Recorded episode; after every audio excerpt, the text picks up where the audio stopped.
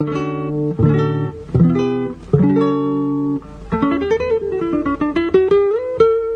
Central 3 apresenta o Cinema Nacional em Revista. É o Central Cine Brasil. Olá, amigo ouvinte da Rádio Central 3, está começando mais o Central Cine Brasil, programa que fala de cinema nacional na nossa Rádio Central 3. Eu sou o Lucas Borges e tenho de volta à minha frente Paulo Silva Júnior. Como vai, Paulo? Olá, Lucas. Um abraço para quem acompanha aí o Central Cine Brasil. Reforçando o convite, assine nosso feed. Escreva aí, Central Cine Brasil, no seu tocador de podcast. Toda quinta-feira à noite pinga um programa fresquinho. Hoje é, é programa quente mesmo, né? A gente vai falar de um filme que está estreando nessa quinta-feira, 3 de agosto, em todo o país. Exatamente, filme que aqui em São Paulo vai estar em cartaz no Espaço Itaú da Augusta e no Cine Belas Artes. A gente vai falar de Rifle, filme de Davi Preto, conosco ao telefone. Como vai, Davi? Tô ouvindo vocês, é um prazer estar tá, tá podendo falar com o filme com vocês aí. Bacana, Davi, muito obrigado por nos atender. Rifle é um filme que tem como protagonista Dione, né? um homem que vive isolado é, com, com sua família numa região rural e remota do Rio Grande do Sul, região fronteiriça ali com o Uruguai. A rotina começa a ser impactada por um rico proprietário que tenta comprar o local onde vive o jovem Dione, e é aí que ele começa a portar um rifle como defesa de seu território. O rifle levou o prêmio da crítica, além do melhor roteiro e melhor desenho de som em Brasília, melhor filme no Coisa de Cinema em Salvador, além de outros prêmios. E foi um filme que teve sua estreia internacional no prestigiado Festival de Berlim. Eu começo te perguntando, Davi, como você definiria esse personagem que é, é a linha condutória aí do filme? Como você definiria, definiria o Dione? Seria um misântropo? Seria um justiceiro? Seria um psicopata? Como definir esse personagem que dá cara ao filme? Bom, o Johnny ele é de alguma forma um ele é um personagem quase que remete ao mito do do gaúcho, né, que é esse homem da região não o, o, gaúcho que a gente conhece hoje em dia, que é esse gaúcho que se diz vencedor, uh, enfim, um gaúcho rico, proprietário de grandes terras, mas o gaúcho errante, o gaúcho sem lugar, né, que é a origem do termo. Né? Então o Johnny de alguma forma representa isso e é esse personagem que está em transição, que está em conflito consigo mesmo, querendo permanecer nesse lugar, mas sabendo que não vai conseguir permanecer ali. E, mas é um personagem muito misterioso, né? Um personagem que tem uh, um ímpeto grande dentro dele, com, tá de alguma forma ali sempre prestes a explodir, assim. Então é um personagem que carrega realmente o filme, carrega a narrativa. A gente, uh, quando a gente assiste o filme, a ideia é que a gente realmente esteja sendo uh, acompanhando essa jornada como se a gente fosse o Johnny mesmo. É, Davi, é o Paulo falando, valeu por nos atender. É, eu queria que você falasse um pouco Tudo do. Bem? Tudo bem, falasse um pouco desse clima é, silencioso, contemplativo do filme. Qual que é o desafio de construir um filme é, que, que banque mesmo essa monotonia da vida real, né? Essa vida que não acontece muita coisa, em que a rotina se arrasta. É, qual que é o desafio de montar um filme nesse tom?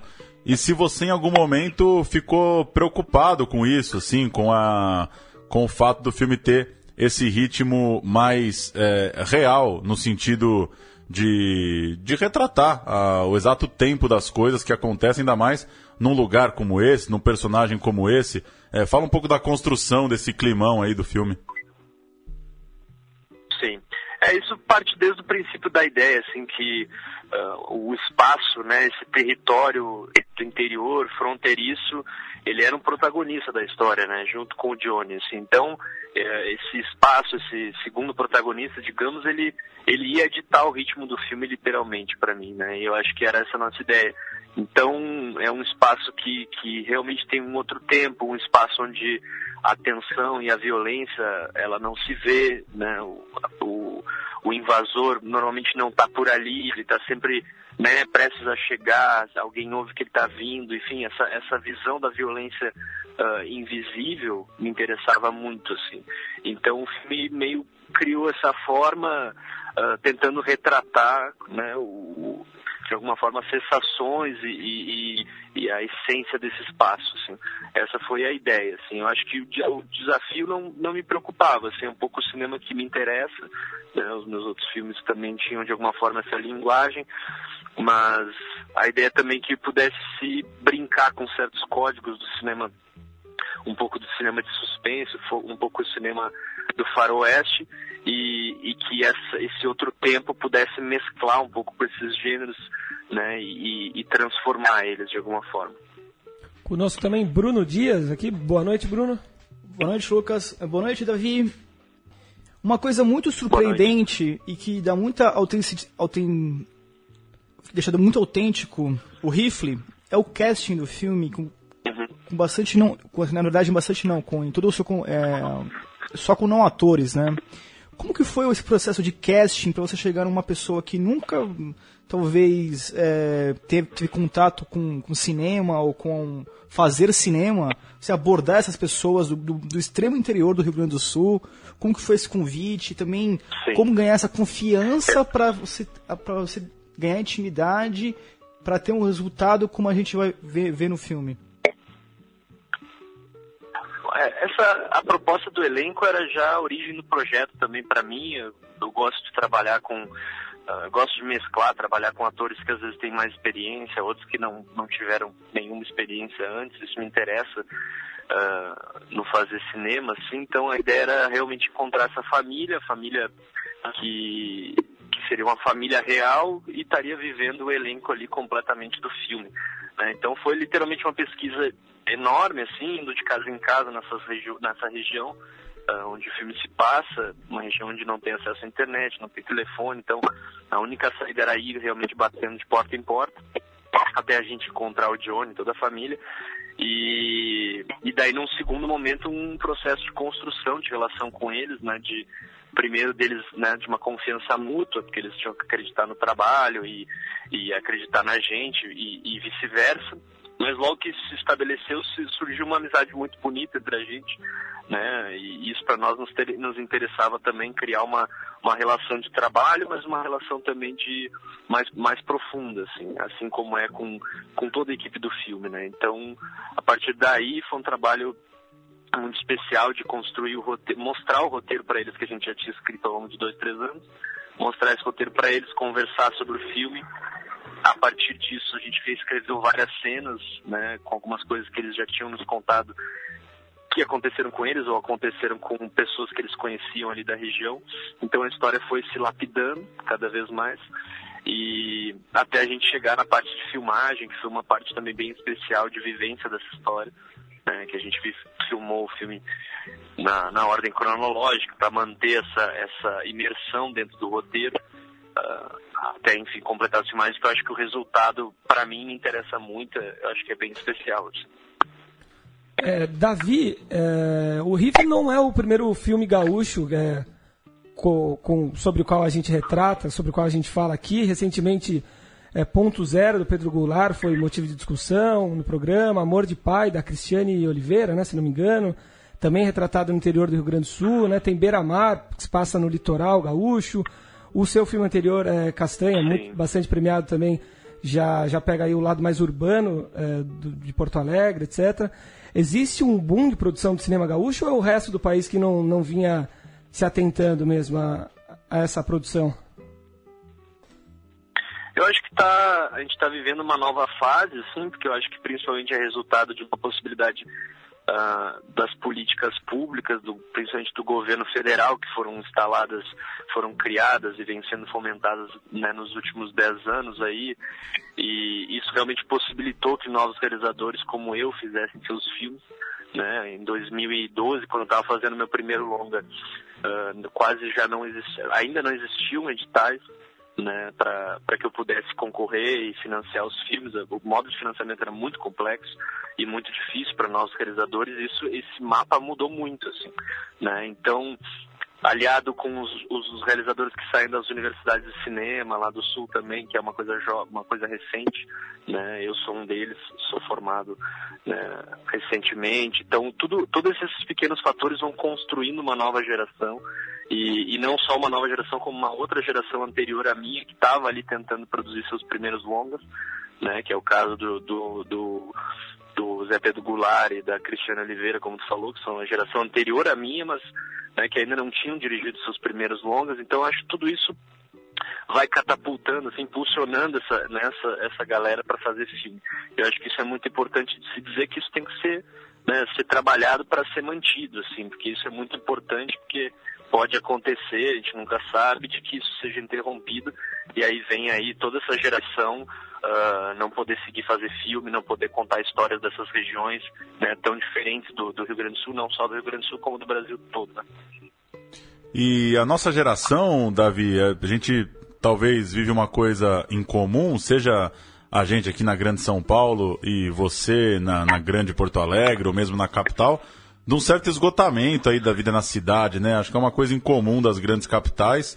É, e até por isso a gente acaba tendo um certo é, fetiche até às vezes com essa vida no campo, com um certo movimento de, de uma vida mais é, orgânica ou em outro tempo. É, eu queria que você falasse um pouco dessa sua relação com, com esse lugar com que você fez o filme. Se você acha que passa um pouco por isso também, da gente sair da faculdade ali um pouco esgotado dessas cenas da cidade, né? E querer explorar outras coisas. E como que você encontrou esse lugar e, e, e como que ele foi ressignificado por você diante desse momento aí, né? mais ou menos na faixa dos 30 anos, com mais ou menos há uma década formado na faculdade, imagino, indo descobrir um lugar distante do seu.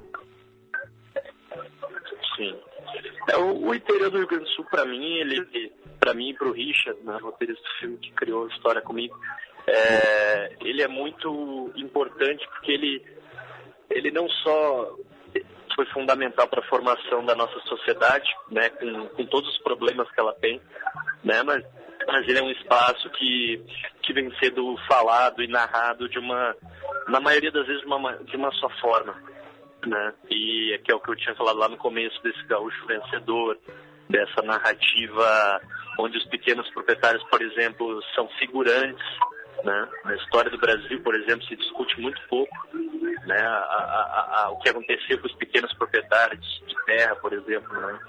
Uh, no meio dessa expansão do, dos grandes proprietários. Então tudo isso nos interessava. O, por mais que eu não vivesse no interior, o interior do estado estava o tempo inteiro presente na minha vida nisso, nas discussões, né, de pensar o lugar que eu vivo, né, mesmo vivendo na capital. Então, no segundo passo, para mim me interessava muito essa, essa questão da transição, né? Para mim fazer cinema está em transição sempre, porque a gente está sempre se colocando num outro lugar. Fazer cinema é um processo muito eu sempre digo que fazer cinema é um processo muito violento, assim, né? Porque ele é muito longe do que é a vida normal, assim, né? A gente tenta realmente sempre fabular coisas e, e, e ele é um processo muito na contramão sempre, né? Tem câmera, tem equipe, tem, tem transporte, não sei o que, são, são sempre muitos elementos contrários a, a, ao que é real. Então, por isso que eu digo que o cinema, se fazer cinema também é uma transição e fazer essa transição em direção a esse lugar que para mim é importante né, na minha vida como, como gaúcho e como brasileiro, é, eu acho que foi uma soma desses fatores que nos, nos motivaram muito a fazer esse filme e, e repensar da onde a gente veio, né, as origens do, do, do, meu povo, a origem do povo brasileiro. É, Davi, em Rifle, mesmo que seja um filme bem realista e, e muito perto quase do, de um documentário também em certos aspectos, ele tem alguns elementos é meio introspectivos e lúdicos, né? Tem duas cenas que eu destaco. Quando tem uma cena espetacular, que é um carro pegando fogo no meio da estrada, e também uma cena curta, que mas muito, acho que muito importante, eu acho que para entender o Johnny é a cena que parece um maluco também no meio da estrada, logo depois que ele começa a sua sua própria busca interna com o rifle na mão. O que você quis passar exatamente com isso?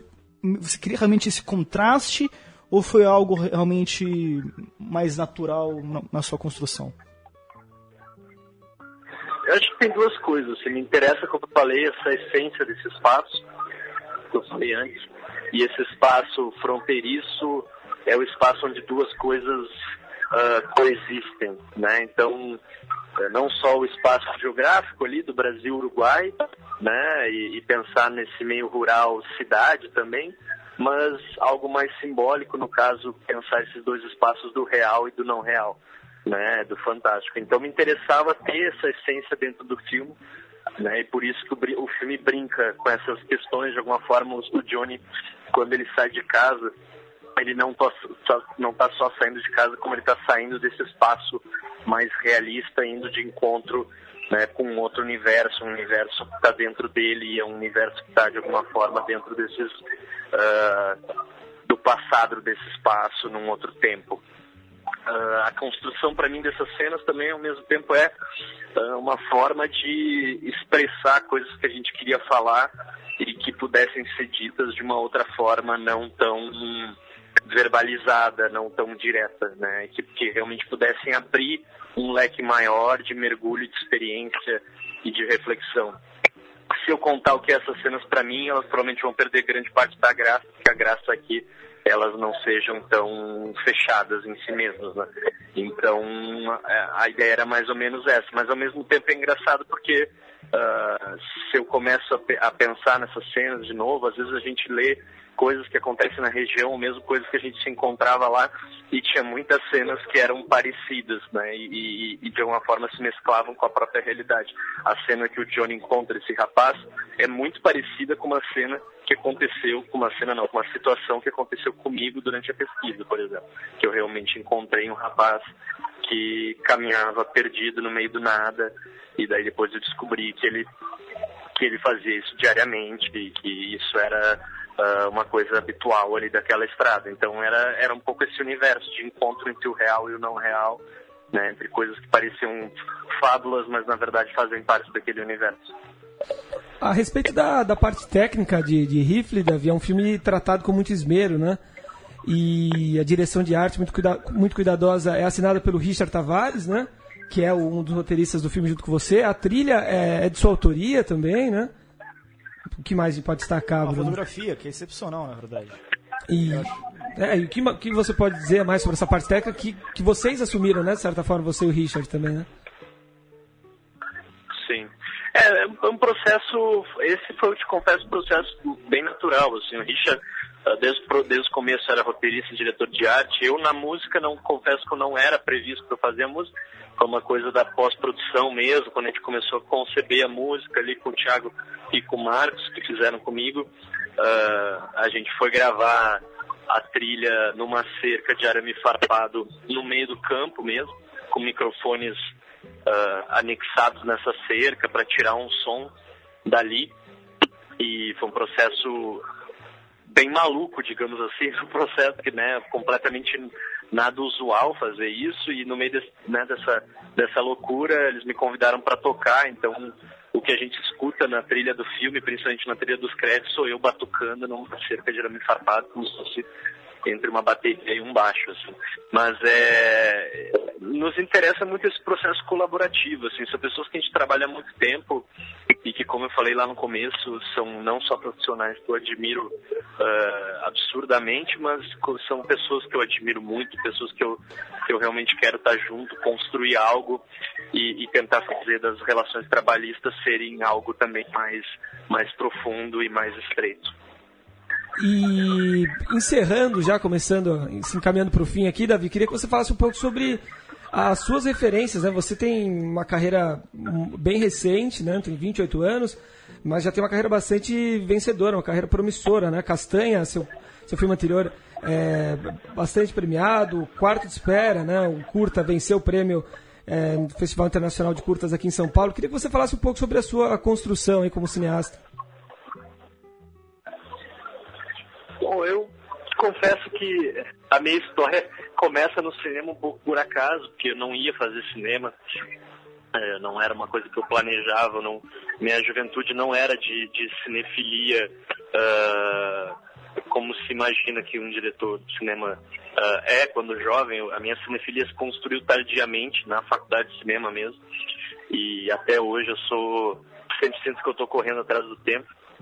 Mas foi uma paixão muito forte que surgiu na minha vida o cinema e, e para mim fazer filme é tão importante quanto exibir filme, quanto mostrar, né, quanto ver filme. Então, de alguma forma, as referências passam um pouco dessa desse universo que a gente está imerso o tempo inteiro, né? De exibir filme lá em Porto Alegre de outras pessoas, de assistir filme de outras pessoas e cada cada situação, cada sessão, cada debate, cada coisinha, cada pedacinho vai te empurrando para frente, né? E vai te fazendo seguir, porque normalmente é um processo um tanto, um tanto difícil, tortuoso, então a gente tem que seguir se motivando.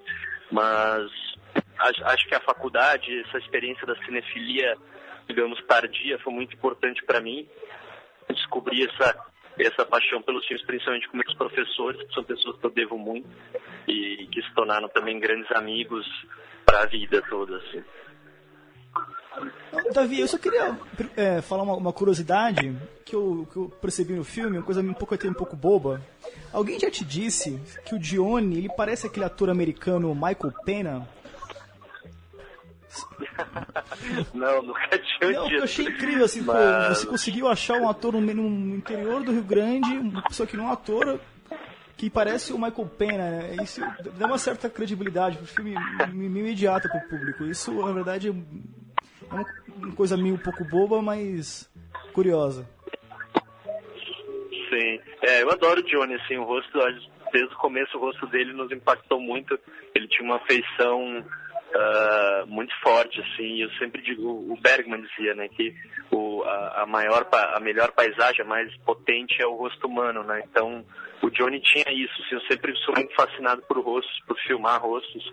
Né, o Castanha tinha muito isso. Me lembro de filmar o, o, João, protagonista do meu primeiro filme, era uma coisa que era para mim fabulosa, assim, muito apaixonante fazer esse filme. E com o Johnny foi a mesma coisa, assim, com o Johnny conheceu o Evaristo, com toda a família.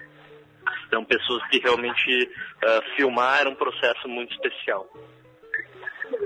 Bacana, Davi, muito obrigado pelo, pelo seu tempo, muito obrigado pelas palavras aí, boa sorte e parabéns é, por Rifle. Obrigado, obrigado pelo espaço obrigado pela conversa. Deixo o meu convite aí para todo mundo, para todo mundo que está ouvindo assistir o filme, 13 de agosto hoje, estreando nos cinemas aí. Espero ver vocês nas sessões. Valeu. Obrigado, Davi, parabéns. Obrigado. Vamos de trailer? Vamos, realmente parece o Michael Pena, não o Johnny. Não tinha reparado, mas. bela, bela observação, hein? E você falou da cena da que ele encontra o rapaz vagando pela rua. É, eu falei aqui antes do programa, né, do Redemoinho, né? Tem muito disso também. Quem gostar do rifle, acho que vale assistir Redemoinho, que é o um filme que se passa em Cataguases também, muito sobre esse dilema de ficar ou partir, e que também tem essas figuraças, assim, né, que Sim. às vezes são grandes personagens de cidades pequenas, né? Sim. Que fica ali vagando pelas ruas e, e tendo uma um protagonismo né, na cidadezinha, né? É, muito bom o papo com o Davi, né? Bem elucidativo, assim, fala.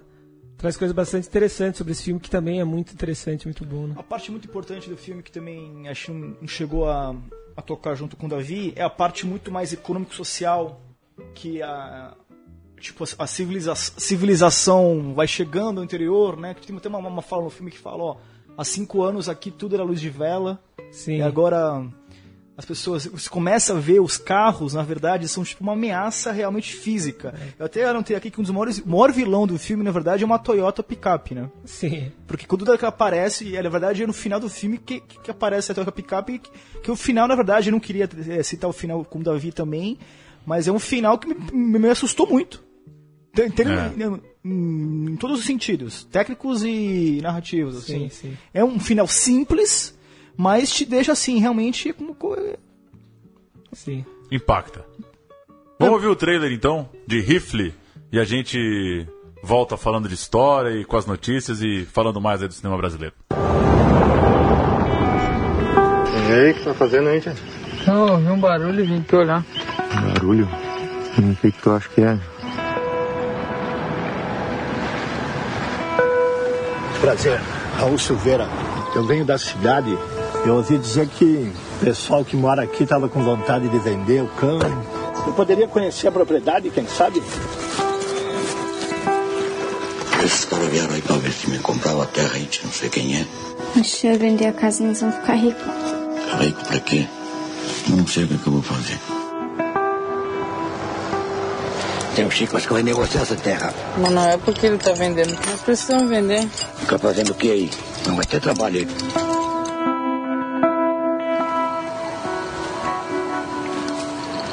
Não sei por que, que tu te importa tanto com esse lugar.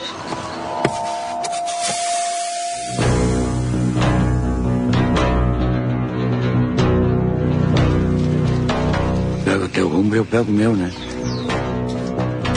Gosta muito disso aqui, né? É que sabe o que pode fazer.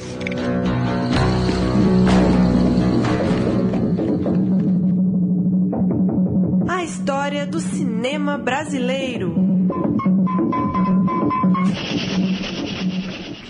A Festa Literária Internacional de Paraty, a Flip, novamente deu espaço para um importante cineasta brasileiro, o documentarista Carlos Nader, três vezes vencedor do Festival É Tudo Verdade, participou da mesa A Contrapelo, junto da escritora Diamelo El Tite, no último dia 28 de julho. Arnaldo Jabor, de Toda Nudez Será Castigada, O Casamento, entre outros, esteve na Flip de 2005, cuja homenageada era Clarice Lispector. Já Lourenço Mutarelli, no ano do lançamento de O Cheiro do Ralo, é, em que ele atua, né, filme inspirado também em seu próprio romance, Mutarelli esteve na Flip durante a homenagem a Jorge Amado, em 2006. O ator Mário Bortolotto foi o convidado da Flip de 2007, ano que Arnaldo Jabor voltou aos quadros da festa em homenagem a Nelson Rodrigues. Luiz Fernando Carvalho esteve nos debates em 2008, ano de lançamento da série Capitu, em que fez o roteiro e a direção, no ano em que a Flip destacou exatamente Machado de Assis. O diretor, roteirista e ator Domingos de Oliveira fez parte da programação oficial em 2009, ano de Manuel Bandeira. E o eterno Eduardo Coutinho foi a Flip de 2013, ano de Graciliano Ramos, que também teve presença de Nelson Pereira dos Santos. Em 2014 foi a vez de Cacá Diegues marcar presença na festa para Milor, enquanto Walter Carvalho esteve ano passado na Flip para Ana Cristina César. A gente separou aí um trechinho da mesa do Carlos Nader. Eu achei muito legal, exatamente essa fala é a primeira resposta dele depois da intervenção do mediador, que ele agradece a curadoria pelo fato de ter colocado um documentarista num caráter de autor. Falou que. Uma, uma, uma, reflexão interessante, né? Porque um escritor é tratado como autor a todo momento, um cineasta de ficção também, e ele fazendo essa reflexão de que achou legal o documentarista, que para muita gente. É, tem gente que vê o documentário, por exemplo, como uma mera, um mero exercício jornalístico, jornalístico às é. vezes.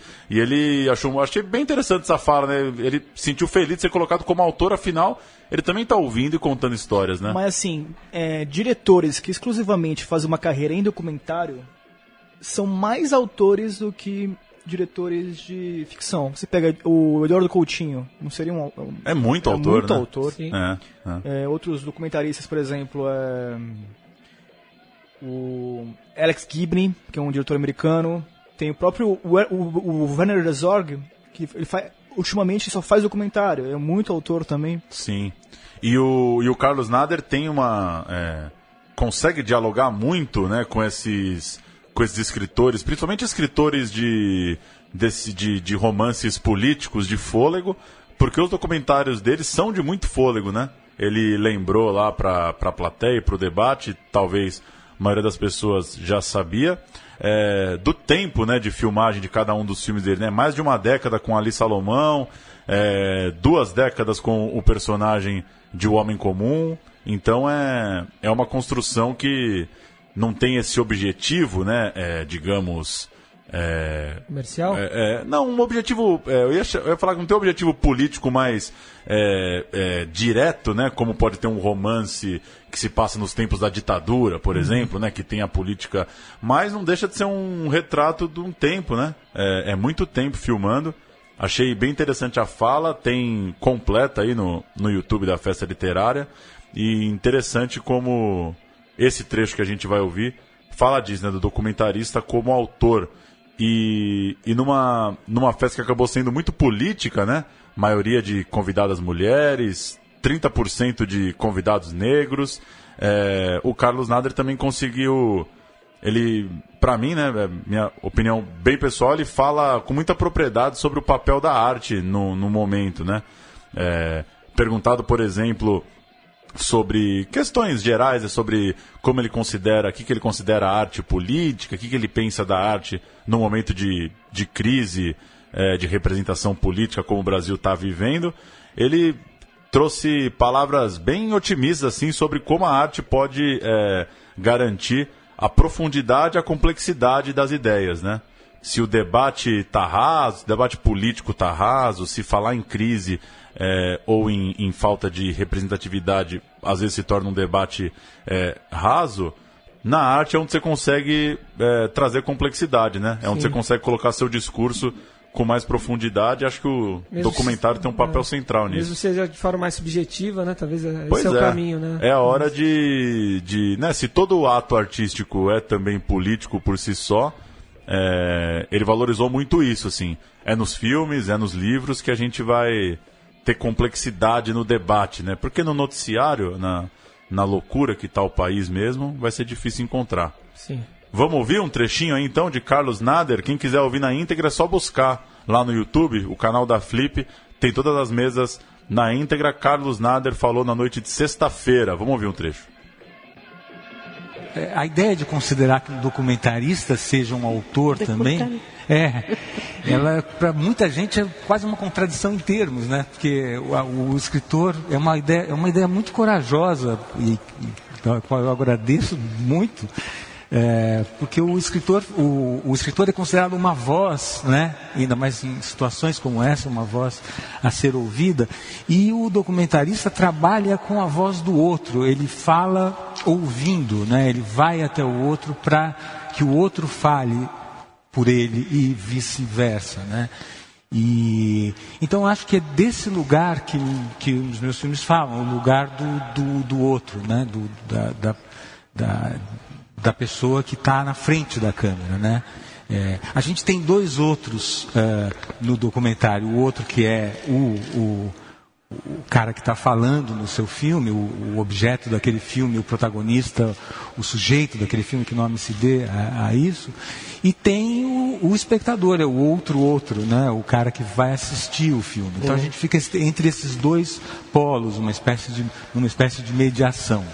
É, mas quem está falando, de fato, quer dizer, é, é, o filme, os filmes documentários são filmes autorais, são filmes que é, têm uma autoralidade inegável, nem sempre isso é, é reconhecido. O documentário tem uma, tem uma espécie de fronteira com o jornalismo que dá uma espécie de confundida na, na, na recepção das pessoas, né?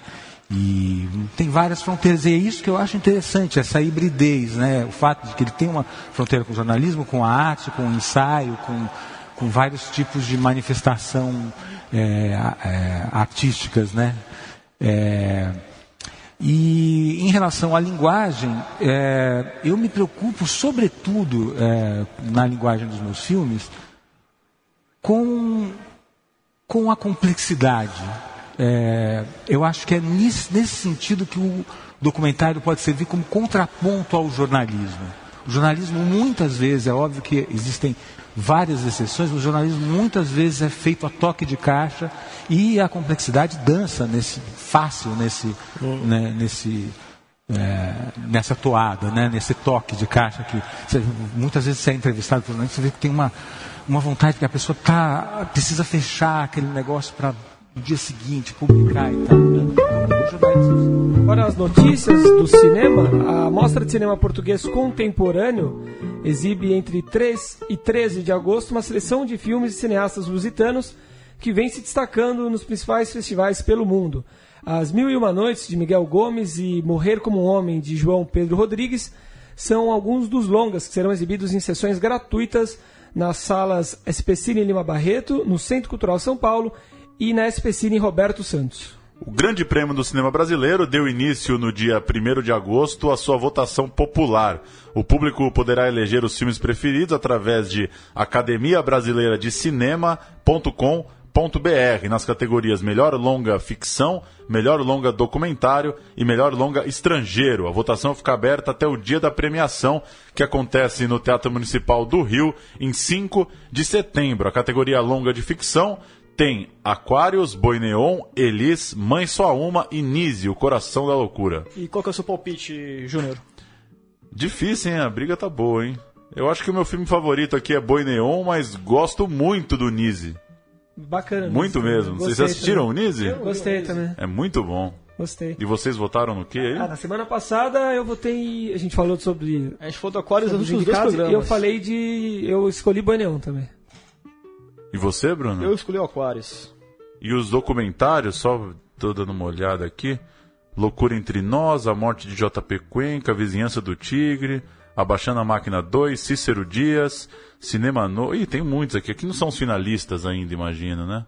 Não, já, são, já são os finalistas. E até uma crítica que acho que o Graziano fez na, quando a gente anunciou alguns filmes de até dois anos atrás. O filme pois perde é. um pouco o timing, né? Tem alguns filmes um pouco mais antigos, É, né? sim. É, documentários tem vários ótimos aqui. Já deu pra dar uma olhada que a, a fase tá boa, né? Sim. É... Falaremos Mas é isso. mais do, mais um prêmio importante. Cinco de até setembro. sua... 5 de setembro, né? Veremos. E o longa-metragem brasileiro Música pelos Poros foi eleito por voto do público o melhor filme do 12º Festival de Cinema Latino-Americano de São Paulo deste ano. Foram anunciados é, no dia 2 de agosto os vencedores dessa edição do prêmio. Outro premiado foi O Candidato, que levou o troféu de melhor coprodução internacional, categoria em que a produção deve envolver no mínimo dois países da América Latina. No vencedor desse ano, a coprodução se dá entre Argentina e Uruguai, que foca num político que quer passar na sua campanha a imagem de carismático e comprometido, mesmo com alguns assessores tentando acabar com suas fantasias. O filme também foi premiado por sua direção no Festival de Miami, nos Estados Unidos, ainda inédito aqui no Brasil. Outro festival que foi assunto do, do nosso programa enquanto você esteve fora foi o Cine Baru, Paulo Júnior. Pois é, Conte- Cine Conte-nos Baru. mais sobre. Cine Baru, uma nova empreitada aí que eu me envolvi com alguns amigos lá no, no Noroeste Mineiro, né, o Sertão Mineiro, um- uma mostra de cinema para homenagear o Baru, que é, que é a castanha de Baru, o grande produto local, esmagadora maioria das famílias colhe é, o Baru e revende, né? É, e o Cine Baru vai acontecer no último final de semana de outubro. Tá com inscrições abertas para sua mostra competitiva de curtas. Curtas produzidos em Minas Gerais, Brasi é, Brasília não, desculpa, Minas Gerais, Goiás, Bahia e Distrito Federal. Isso porque a região do, do Noroeste Mineiro ela tem essa integração regional para cima, né?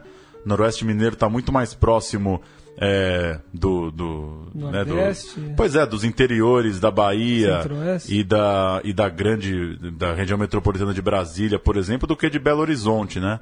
Então por isso que essa mostra vai tentar fazer um recorte regional ali dos quatro estados. Inclusive no existe um termo lá no norte de Minas é, trazido por alguns agitadores culturais lá que é o baiangoneiro, né? Que é um povo que se reconhece baiano, é, goiano e mineiro. Baiangoneiro, aquele que, pô, de- demais isso. Baiangoneiro. Conhecer é baianeiro. Baiangoneiro. eu ainda não Baiangoneiro. conhecia. Pois é, e.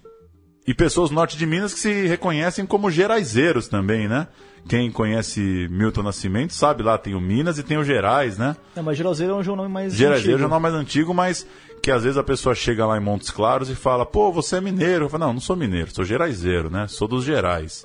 Então é isso.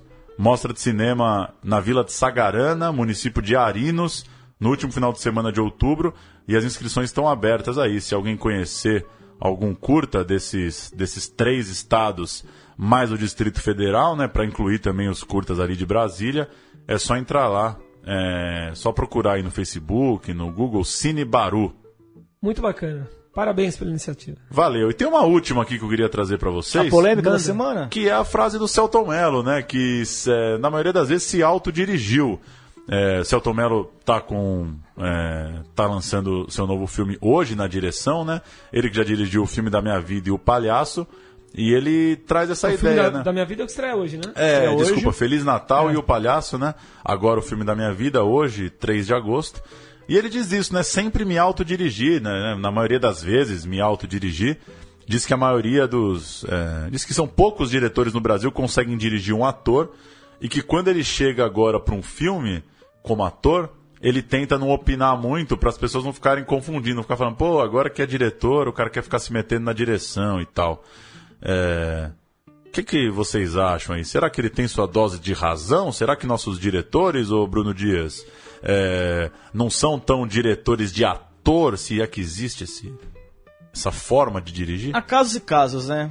Eu realmente estou vendo aqui que indireta que o Celton Mello deu pra quem? Pro Brasil inteiro, né? É, porque ele já, ele já fez dirigiu, filme. Né? Ele fez filme com quase todos os grandes diretores é. brasileiros. Né?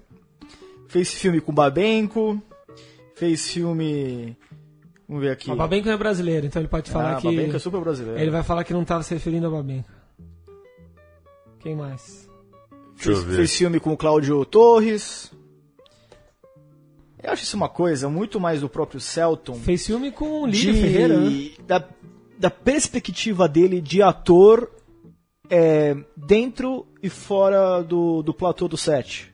Uhum. Então ele realmente ele tem a, ele, ele sabe ser dirigido e agora há algum tempo já em curtas, videoclipes, em longas ele dirige.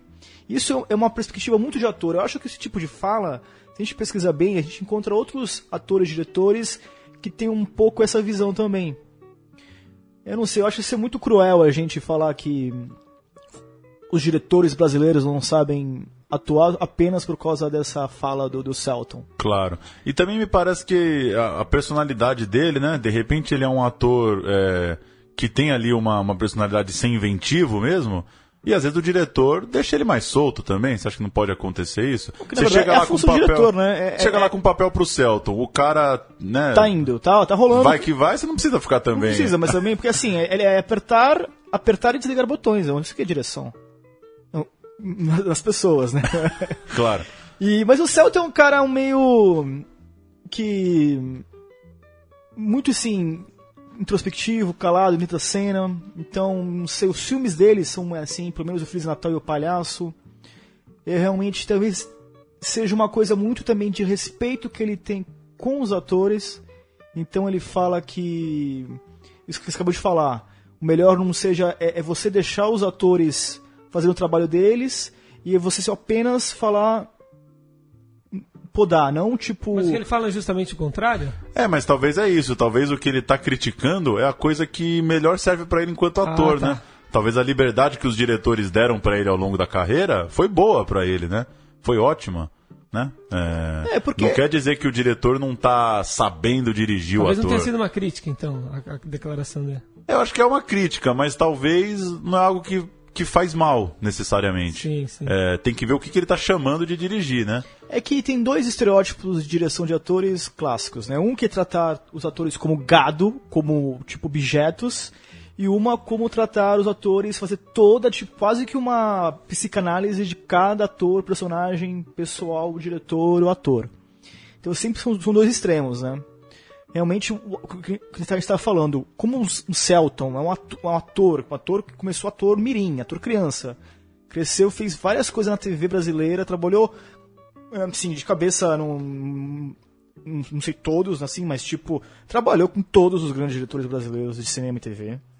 Da TV, provavelmente, Não, né? também. Tá. Guel Arraes, já fez muito com, com, com Guel, fez muita coisa com Guel, principalmente. E eu acho que é muito mais uma sensação de respeito da classe dele, da, da, da origem da classe dele, da perspectiva dele que, que ele tem como ator. E muito provável, quando ele começou a dirigir, ele é aquela coisa meio de é, relação pai filho, né? Eu não, eu não vou ser o, pai, eu não vou ser o, com meu filho como meu pai me foi. Então eu não vou ser o diretor como eu, eu não vou ser o diretor com meus atores como eu fui dirigido pelos meus diretores. Sim. E você gosta dos filmes? Dele? Os dois? Hum, razoável. eu acho médio. Razoável não é gosto ou não, pô. Não, eu, eu gosto. Eu gosto muito do palhaço e gosto do Feliz Natal. Eu vou no razoável também. Mas eu gosto pelo menos da voz que o Celton tem, que eu acho que não tem gente que faz esse tipo de cinema no Brasil que nem o Celton. E você já vê, pelo menos, nos, muito provável, assim, só vendo o trailer ou uh, o que a gente tá vendo do, do filme da minha vida, que gente, é, ele tem pelo menos uma linha autoral. Sim. São filmes de família, né? O próprio Celton define como filmes É. de família. Por ele ser uma pessoa com um vínculo forte com a família, ele, ele faz sempre o cinema com a família como personagem, né? É, e o Palhaço é um filme que não é gigantesco, que não é um. Não e- e, e também não é um, um, um, um Globo Filmes pastelão. E que teve seu público, né? Sim. Acho que ele talvez é um dos poucos que consegue fazer esse filme médio, digamos, né? Uhum. Médio no sentido bom da coisa. Não é uma mega produção. Entre dois públicos, Mas também não é um filme independente ali, pequenininho. É, o Celton ele ainda tem muito do nome dele, assim, ele não fica na mídia. Assim, ele passa até alguns anos, assim, no mainstream, ele fica fora de qualquer tipo de coisa. Aí, e- e- mas o nome dele ainda tem muita. muito. lembrança do público. Então, mesmo o filme que ele dirija e não atue, que na verdade. Só Feliz Natal, eu acho, né? Acho que sim, é. O É, palhaço. o palhaço tem, o é. filme ele também tem. Tem ele, ele, ele também atuando, mas as pessoas lembram dele ainda. Como, como ator, como global, né? Sim. E ele tá em soundtrack também, né? Também. Sim, é um filme aqui. que ainda. Tem cartaz ainda? Tá em cartaz. Pô, esse filme ainda eu queria ver, porque foi um filme todo feito quase todo em estúdio. Sim. É um filme, é um filme, puta, bem interessante, assim, com um elenco também internacional e. Quero. A crítica Estamos da Folha devendo. puxa exatamente pelo Celton. Diz alguma coisa como. é, o brilho de Celton Mello é o que garante um bom filme, assim, né? Elogiando muito a atuação dele. É isso? É isso, né? Valeu. Até semana que vem. E, Assine nosso feed, hein? Central Cine Brasil. Joga aí no teu player de e podcast. recomendamos Rifle. Excelente filme. Aqui em São Paulo, no Belas Um- Artes e no Espaço Itaú da Um proto-western brasileiro. Um combate do, da civilização contra o primitivo. Que bonito, hein? Isso aí. Falou muito bonito. A gente volta na semana que vem. Tchau.